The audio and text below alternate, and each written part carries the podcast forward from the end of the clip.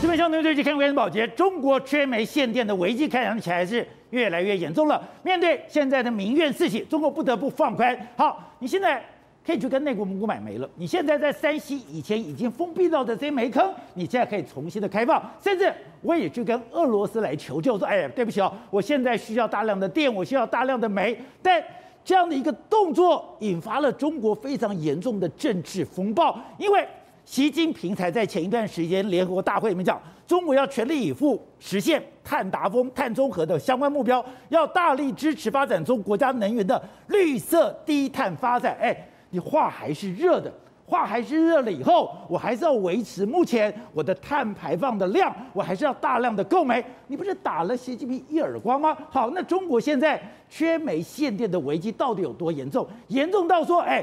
中国领导人的话，你必须要自己吞回去。而另外一个问题是，习近平在联合国大会的时候，你在讲这些话，你难道不知道中国现在问题有多严重吗？你难道不知道说你现在有缺煤限电的危机吗？如果你不知道，那你的统治到底出了什么问题？如果你知道，你还讲这些话，那未来你讲的话可信度又有多少呢？好，我们今天请到来宾，在大家首席的财经专家黄周松，你好，大家好。好，这是美岛电子报董事长吴子嘉。大家好，好，第三，我们要特别知道，他的工厂就设在昆山的台商袁仲南，仲南你好，保洁哥好，各位观众大家好，好，第四位是资深媒体姚慧珍，大家好，好，第五位是我们要也特别知道，他是经常在两岸穿梭的资深媒体人吕天华，天华你好，保洁好，各位观众好，好，第六位是时评人李志豪，大家好，好，说。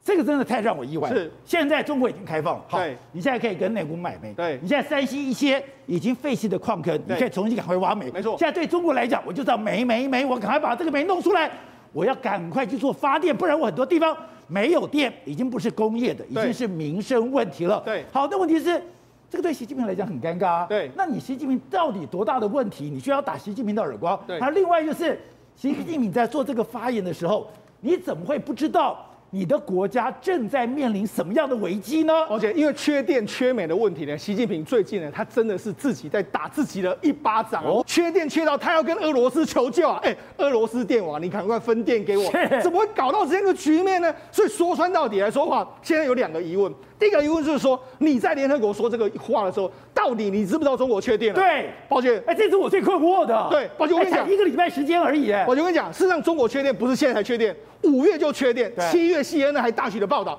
所以他难道他真的不知道吗？欸、我们也报道过了。对，那他不知道，那真的问题很大条。好，第二个，他如果知道了，那问题也很大条。是，所以现在变成为什么这件事情变成是他有非常严重必须要解决的难关呢？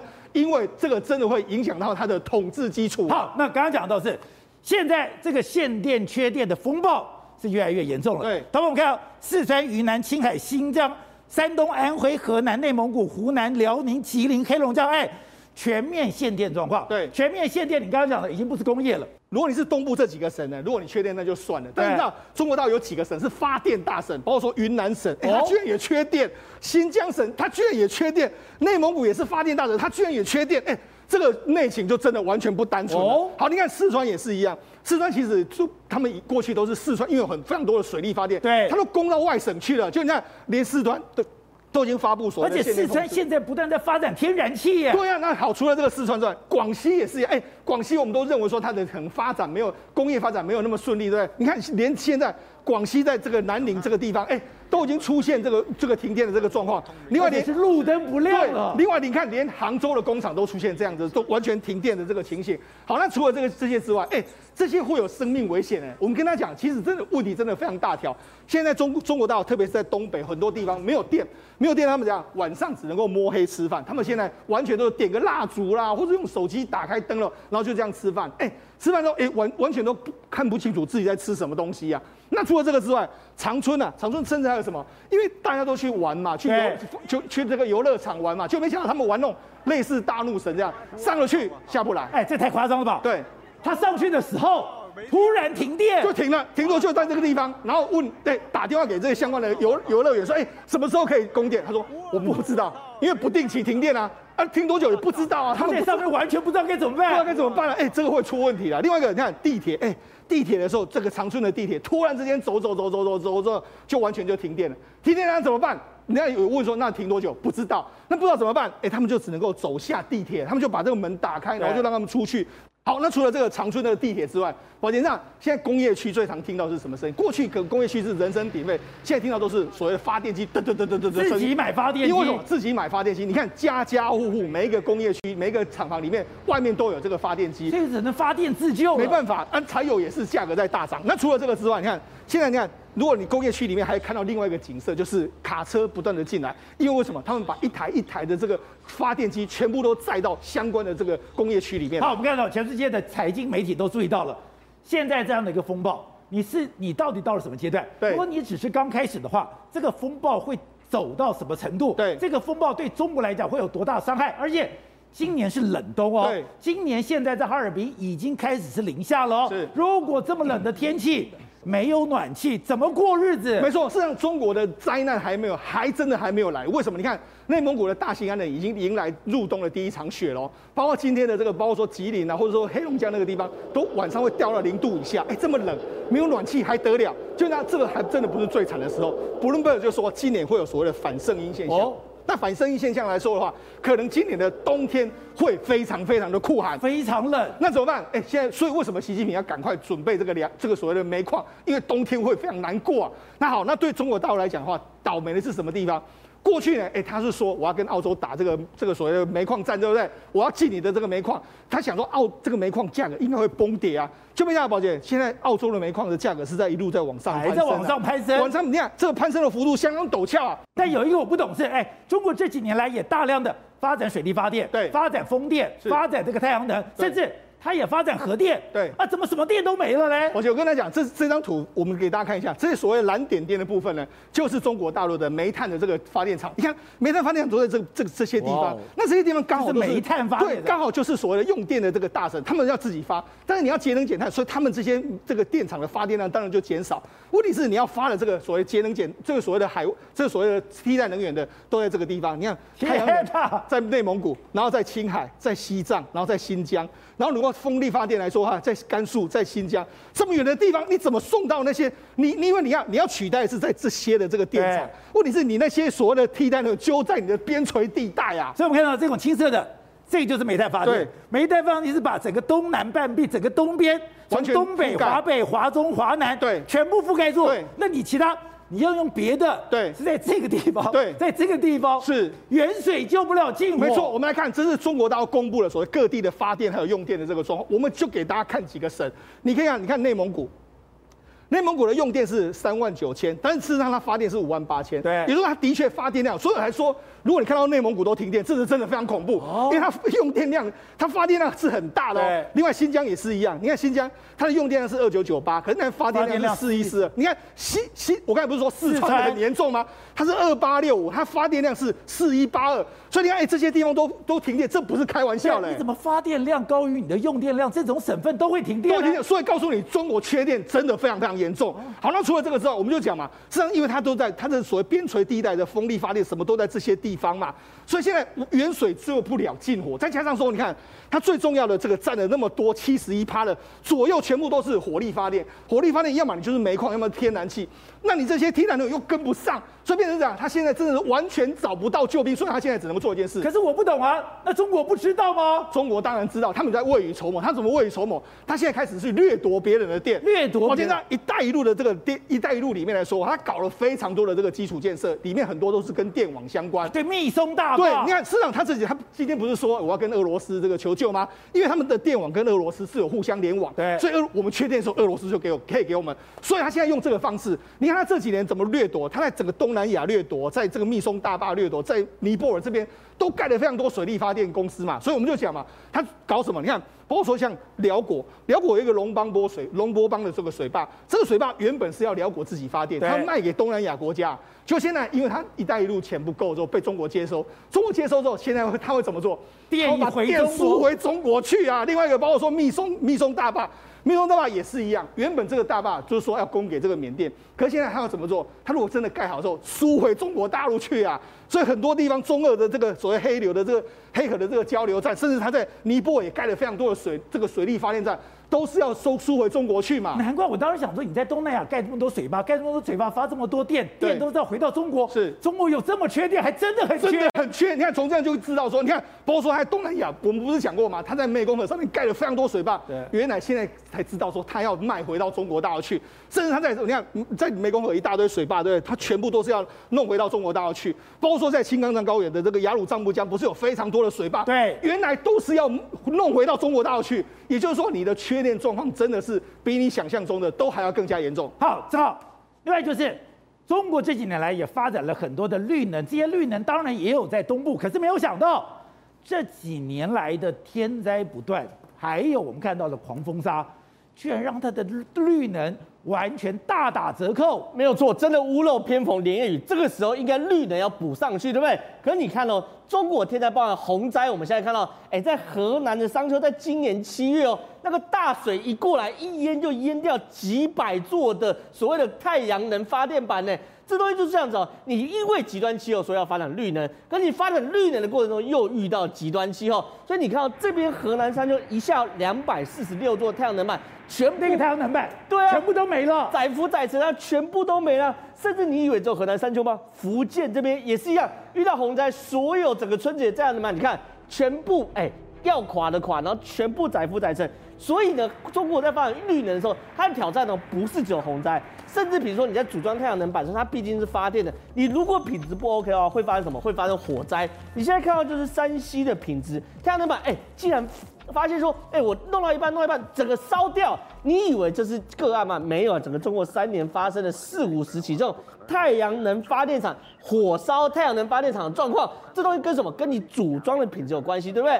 我们之前也常常谈中国有很多冰雹，对不对？对，冰雹如果炸到太阳能板会发生什么事？这就是河北今年七月状况，遇到大型冰雹，你太阳能板都砸碎了，你要怎么样发电？所以这些东西哦，都是中国的挑战嘛，甚至还有狂风的。狂风也是，太阳能板其实受风面很大，尤尤其是它有一个斜角度，太阳能照刚好。结果呢，你如果组装品质不 OK， 你看整个太阳能板全部哎、欸、一片片被吹翻了，甚至有人摆在家里的外面的太阳能板也是一样，照样你看掉在自己阳台下面，哎、欸。这个东西你都是会受到影响，可是很多观众朋友都说，哎，太阳能板很重哎，很重啊。那很多观众朋友说，啊，你这也都是个案啊。但是有一件事情确实在整个西部非常严重，叫做沙尘暴。沙尘暴，我们都知道太阳能板，中国都原则上都在大西部，尤其是新疆这边。对。可是呢，新疆这边因为他们把防风林全砍了，你要么去种葡萄，要么摆太阳能板。结果呢，你现在看到厚厚一层，这不是城墙啊，这是什么太阳能板啊？所以现在中国在太阳能发电中面临到一个极大的挑战，就是我如何定时定期去清理这个太阳能上面的泥沙、泥土。你派人去清吗？那成本划不来。现在这些太阳能板上面全部积了一层灰，积了这一层灰以后，它的发电功能就没了吗？当然啦、啊，你前提是要照到太阳啊。就你现在太阳没有照到板子上嘛，你照到这个所谓沙子上嘛，所以你好，你要嘛就像现在看的用机器人去清，对。可你用机器人清，第一个来不及清，第二个你机器人清完会有成本上的问题嘛。所以中国现在在西部发展太阳能板，面对到一个大问题，就是我如何去精算这个发电的成本跟环境造成的危害。你看这个公空拍图就很清楚啊，有清过的时候清洁溜溜，没清过一整片灰尘。可宝杰哥，这多久要清一次？他可能半天两个小时就要清一次，因为风沙来一片就又没了嘛。所以中国确实哦有非常非常多的，你知道在火星上的勇气号一天要清两次，如果你不清的话，那个勇气号就停了。这个也差不多啊，因为很合理，尤其是在暴风季的时候，当然要这样清嘛。所以你看哦，整个中国发电结构真的，我认为有出一个大问题。比如核电是最稳定的发电，可是呢一点七趴。太阳能跟风电两个加起来不错，大概十一趴。可是我讲嘛，有很多极端气候会造成挑战，所以呢，让他们这个十一趴不如预期。可是呢，他们全部集中在哪里？火力发电六十五趴，水力发电二十一点二趴，两个加起来就是八十七趴左右的状况。可是水力发电，我们昨天讨论过，它很多水库是空有发电的数据，可它没有办法发电到那样的标准嘛。然后呢，火力发电就这样子，有这个数据，可是没那个煤嘛。所以中国现在能靠什么？靠核电。可核电有个大问题，它只靠海边。你靠海边，你没办法送到内陆，因为电的基本原理就是你运送的途中越长，你的电能损耗越大。所以你福建的核电发电厂，安帮福建发电 OK， 可跨省份基本上做不到。所以中国现在真的看起来，除了跟澳洲买煤之外，大概没其他方式了。好，钟南，你的工厂就在昆山吗？啊、现在真的讲，今天告诉你停电，明天就真的停电了吗？啊，对啊，我要举个例子，就是二十六号啊，哎、欸，早上公布说晚上八点就停电。二十六号早上公布，晚上八点停电，那你怎么应应呢？对，七呃二十七号早上九点才哎八点才公布供电，那我问你啊，我工人调度怎么办？对对，再来我要不要给他加班费？哦，你你想看看呢？明天就是十月一号放七天，对，他已经是在我们沿海城市啊、喔。是这几天才有，其实啊、喔，各位可以看这一张啊、喔，内地城市安徽、河南、湖南这些城市啊，早就已经怎么样，在九月中上就已经公布了。其实到沿海城市啊、喔，受伤的我们这些昆山啦，对，然后珠三角啦，这些台商聚集比较多的地方，我们是最后一批才知道的。哎、欸，你要想看看呢、欸，这种这种情况是在我们的微信圈里的台商群组哦、喔、截取出来，连安徽也有了，就九月十几号就有了。对，所以这个都已经是中国的生意哦，对我们中小企业的台商哦、喔，撸来撸拍走啊。因为它这是全面从安徽、从广东、从北京的朝阳、河南，河南全面都停电。没错。这个这个就是内地开始，我们想说沿海应该不会有问题，对，因为至少大厂在那边嘛。比如比如说你你想深圳那个龙华，哎、欸，那个红海是贵业钢厂底下呢，那可能停啊，那卫星工厂就跟着不会停电了。现在没有了，现在连昆山是称为中国的小台北、欸，是也停电呢、欸。那广东那边更离谱了，一一个星期只能开工一天，六天。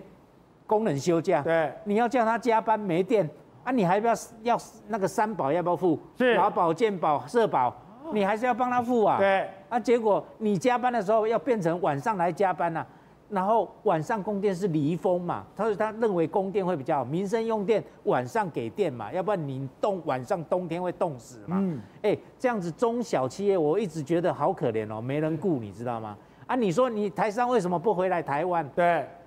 翁章梁，台湾台湾嘉义县的县长，你现在不是到考科学园区了吗？对呀、啊，就让你们回来的啊。没错啊，一直叫我们回来，可是我们没有加入 T P 什么什么 P P T P P， 对，还有什么什么我们都没有啊，所以我们出口要不要税？要税。对啊，所以我只好台大陆也有工厂啊，所以我这里有一张图啊，那台商以后中国限电以后，台商怎么办？怎么办？不是从越南逃，因为越南有加入。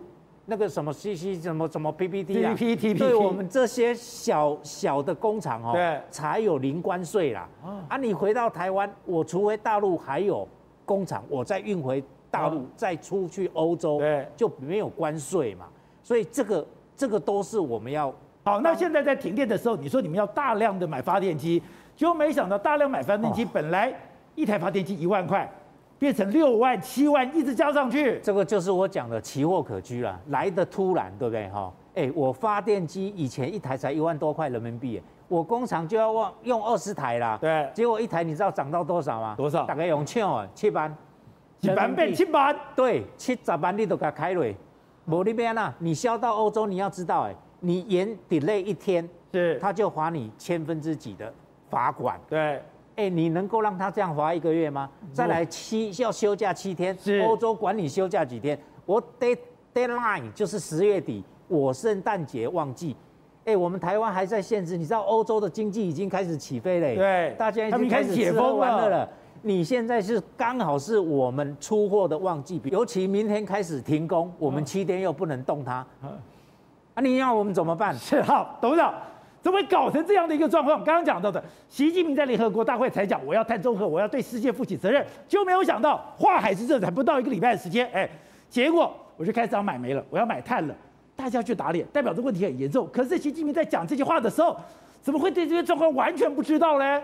现在问题还更严重，你知道，因为现在这个像罗布朗这些全世界级的投资银行啊，所以这在今天会昨天这两天发出了不同的对九月份开始的这个中国大陆出口的评估啊，跟它的这个 P M I 的这个指数的分析，包括未来第四季的可能的发展影响啊，它要影响全世界。 影响全世界。他认为他整个的 G D P 的发展，今年会他现在已经罗姆老看跌，它下降到明大概 百分之七点八， 已经向下滑落。是，全部是看坏的啦，因为主要三个因素的影响。第一个就是缺电，它缺电，我们现在等下既然在谈缺电。第二个是恒大，你不要忘记了，哎，那这个时候我们在谈的是恒大忘了，那恒大的。 恒大的那个基本的，它的所谓的三条红线政策不改变，它的 G D P 也不会成长，会下滑。而且不止恒大，恒大只是第一张纸牌，后面还有很多恒大。我现在讲说，恒大所所带出来的建商的这个整个整个整个国家政策，如果不改变的话，整个 G D P 会下滑嘛。所以它那种下滑的因素有三个因素嘛。然后第三个因素就是 Delta， 你不要忘记 Delta 还在那边到处窜。对。 他到处还是不能解封，串哪里他封哪里，串哪里封哪里。所以这三个因素加起来，全世界的这个投资银行最整个的看法人哦，对大陆的九月份以后的经济是看坏。是，所以这个已经不是一个一般的小事情了。然后第二个来讲的话，我们谈到缺电这个事情，讲今天已经真相大白了，就整个故事的发展就是习近平去联去联大吹牛嘛，吹牛逼吹回来的时候，他他国家发展委风就一个文下去了嘛。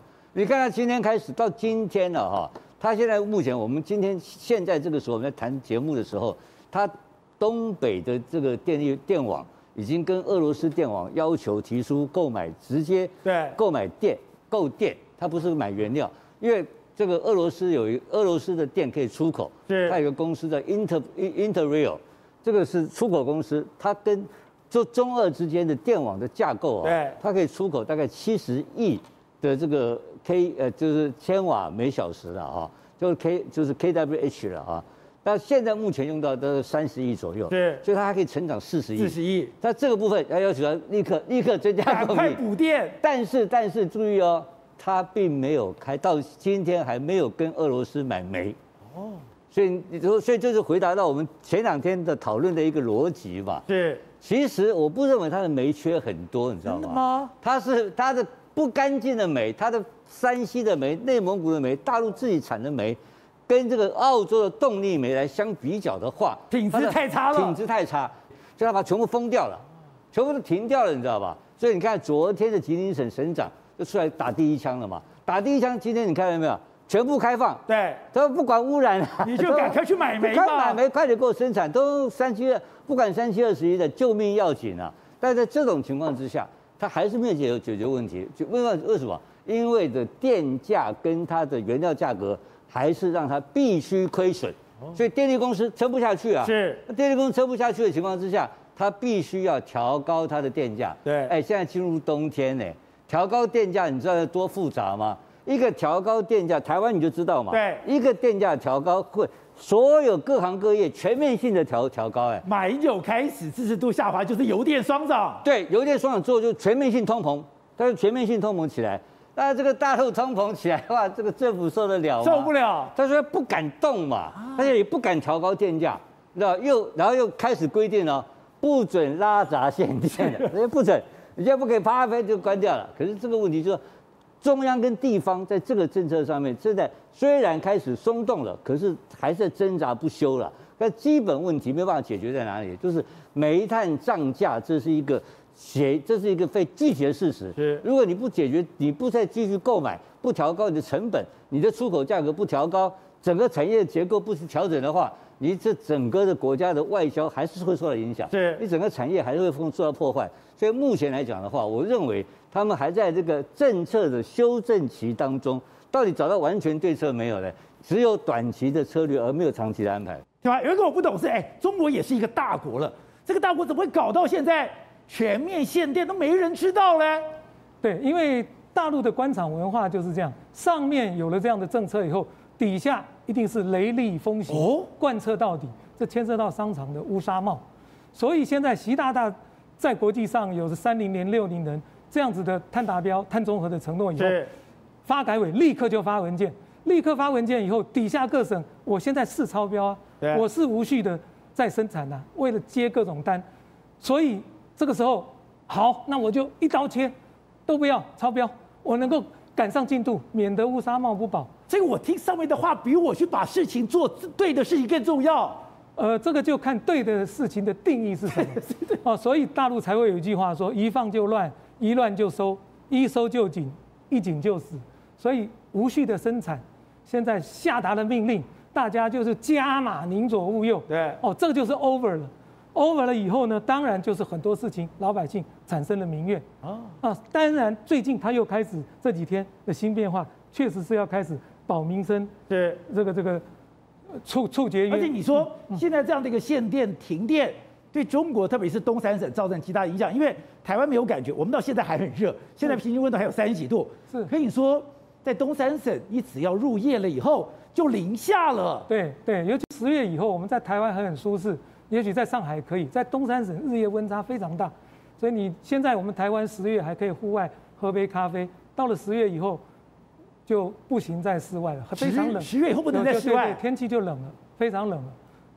哎，他们讲说到东三省上厕所要带根棍子，不然会结冰，是真的假的？对，所以北方的供暖尤其重要。你停了这个，停了那个，然后东三省这个尤其是百分之九十三的电力都是靠火力发电，对，都是煤，它比各 各省的比重又完全不一样，对，风力、风力啦、水力啦、核能啦，都占非常小的比例。那它又大量供给华北电力，所以它当然老百姓心里民怨就会比较深一点。我有百分之九十三，我是靠煤发电，嗯、靠煤发电，这个电也不是我自己用，是我给了华北用。是可是你要去搞节能减碳，你要算账的时候，你又算我东北的账，难怪东北炸锅了。是，所以这个就手段太霹雳，这是要硬着陆。嗯。 如果这个东西在其他城市，虽然工业限电这一方面我会要求，可是民生、平常日常生活，我不会这么这么霹雳手段的，我会想到比较细。同样的政策在江浙、在上海，我企业界受影响，可是老百姓一定不会有这么高的民怨。对，这也是政策操作的细致度。那东北确实确实有一点这个味道，东北没有什么不敢干的，这一次有一点这个味道，而且东北都是硬干的，有一点干成这种地步了。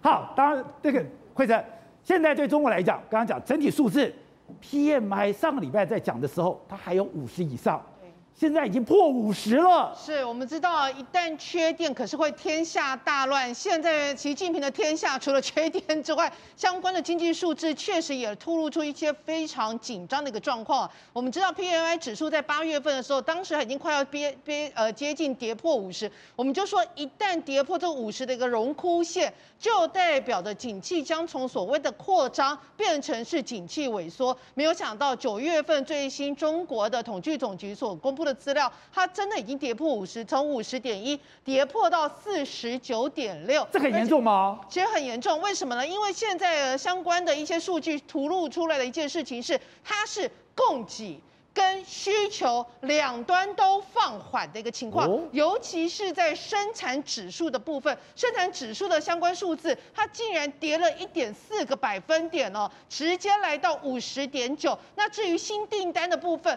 更跌破了五十哦，新订单部分只来到四十九点六。这代表什么意思？就是说，如果呢这个需求还有， 但是我只是供给，我生产来不及。比如说，因为像去年，去年因为疫情的关系，其实需求有，但是全部的人都不能动，工厂不能开工，它就会变成是虽然跌破五十，可是它在下一个月马上强弹，只要你恢复正常运作就可以。可是这一次不奇怪的地方是，它是供给跟需求面同时放缓，同时跌破。但是其中有一个非常不寻常的数字，什么数字呢？就是这个主要原物料的采购进口价格里面， 它竟然是高达六十三点五趴，你就看到所有的是跌破五十，其中就一个主要原料的一个进口价格，竟然是不仅突破五十，而且是高达六十三点五。这在这个这个相关的学者就分析说，这代表其实是厂商面临到原物料的价格，甚至有可能是煤炭的价格过高的情况之下。 它不是不需要，它是买不起，所以它的一个采购的一个需求才降低。而当厂商采购的需求降低的一个情况之下，它就会冲击整个生产，所以它的整个生产就会放缓。那在需求面的部分，你知道，如果说今天厂商，比如说我讲最近涨很凶的塑化原料，塑化原料涨很高的一个情况之下，你下游生产一些衣服的这些的，你是不是要反映你上面的？那在反映不出去的情况，因为你价格突然之间要上涨，反映不出去的情况之下，我这个厂商我就不会买你的这个原料，我不会买你的原料，我自己的产出也会减少。所以现在整个中国的面临的情况是，不管是生产端或需求端，它的经济同时呈现一个放缓的迹象，而这放缓的迹象其实对中国来讲是他们认为最害怕的一件事情。